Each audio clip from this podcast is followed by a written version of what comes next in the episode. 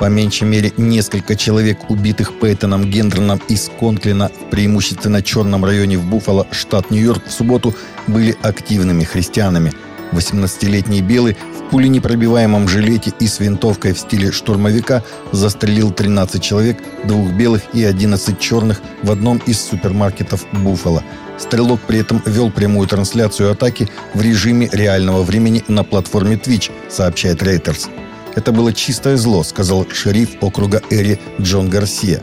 Фото погибших христиан распространяется на сайтах новостных агентств. Полиция Китая провела обыск в доме молодежного лидера, связанного с преследуемой церковью Завета Раннего Дождя. Когда Сяо Лоу Бяо проводил собрание для молодежи, он был задержан для допросов. Сяо Лубяо был увезен в полицейский участок в четверг утром и освобожден примерно через 4 часа. Слава богу, я уже благополучно выбрался. На этот раз было легче, чем в предыдущие разы. Я дал показания и ушел около двух часов дня сам, сказал молодежный лидер домашней церкви. Open Doors, которая следит за преследованием христиан в более чем 60 странах, считает, что в Китае насчитывается более 97 миллионов христиан, многие из которых поклоняются Богу в незарегистрированных или так называемых подпольных церквях. Крупнейшая группа христианских церквей Нигерии в пятницу осудила убийство студентки, которая была избита и сожжена сокурсниками за предполагаемое богохульство и потребовала, чтобы власти привлекли виновных к ответственности. Двое подозреваемых были арестованы в связи с убийством Деборы Самуэль и Якубу, которую другие студенты обвинили в публикации богохульных высказываний о пророке Мухаммаде в группе WhatsApp. Согласно местным источникам и Watchdog Open Doors, она всего лишь разместила голосовое сообщение в групповом чате, сказав «Иисус Христос величайший, Он помог мне сдать экзамены». Так она отреагировала на публикацию одноклассникам исламского религиозного контента в школьном групповом чате WhatsApp, созданном для обсуждения академических вопросов. В Афганистане нарастает возмущение и раскол в обществе после декрета талибов о женской одежде и поведении, согласно которому вводится наказание за появление женщин в общественных местах с неприкрытым лицом или без родственного мужского эскорта, сообщает Апньюз. Новый дресс-код с правилами поведения для женщин в публичных местах был введен 7 мая. Он, в числе прочего, предписывает им носить глухие головные уборы, оставляющие открытыми только глаза – Декрет подписал ортодоксальный лидер талибанов Хайбитула Ахундзаде. В нем указывается, что женщины не должны покидать дом без особой необходимости и появляться на улицах без сопровождения родственника мужчины, а иначе мужская родня подвергается ряду наказаний. Этот декрет стал серьезным ударом по правам женщин в Афганистане, которые последние два десятилетия, за которые выросло практически новое поколение, привыкли жить в условиях все более широких свобод.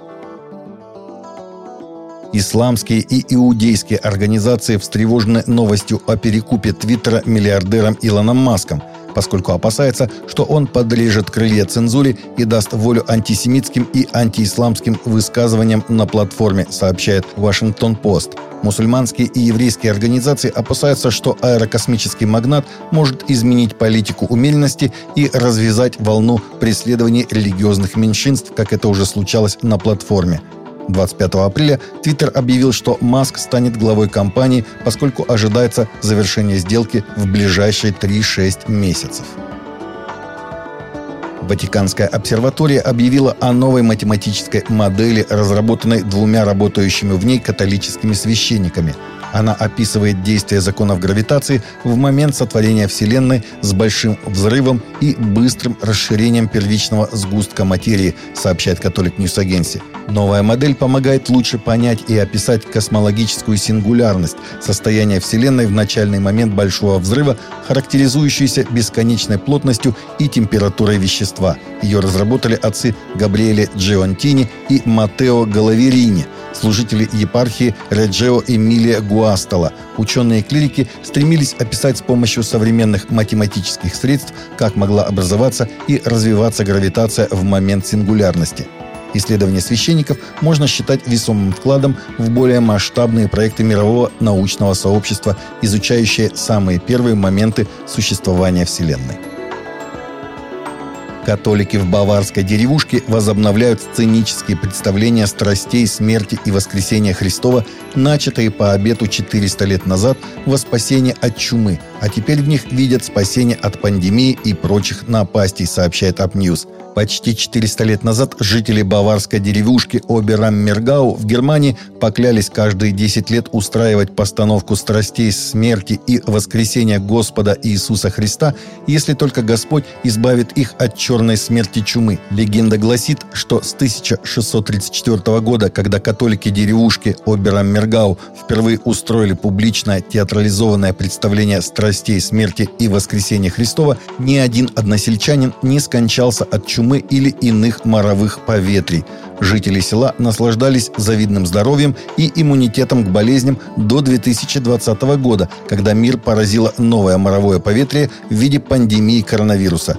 В Обераммергау, как и повсюду в мире, случились несколько смертей от COVID-19. Местные жители считают, что пора прибегнуть к старому обету.